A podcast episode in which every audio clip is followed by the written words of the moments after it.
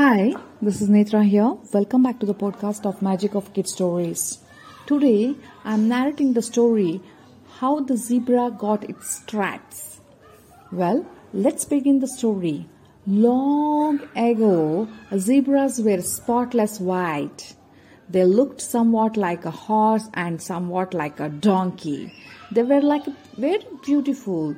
They lived in the forest uh, far away from mankind.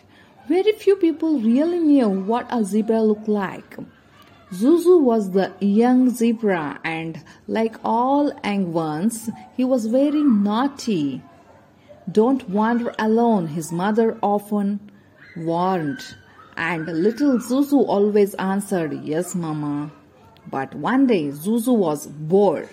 Everyone was busy in their work. He had nobody to play with. So he decided to roam the forest by himself.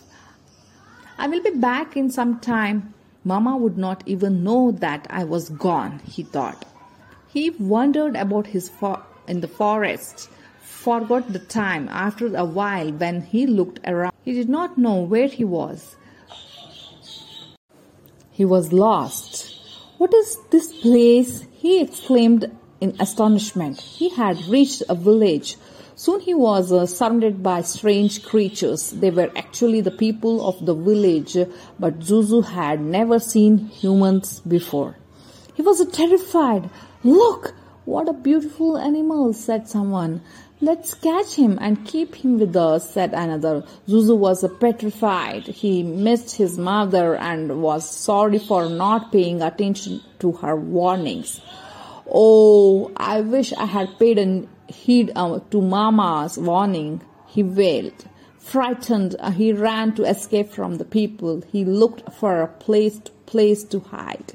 Soon he found a drum of a black paint and jumped in it.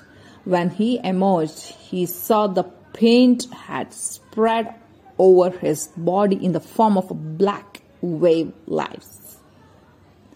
When the villagers found him, they thought he had lost his beauty, so they decided to let him go. Zuzu ran till he reached home. All the zebras were glad to see him. Zuzu explained how he had got black and white stripes uh, all over his body.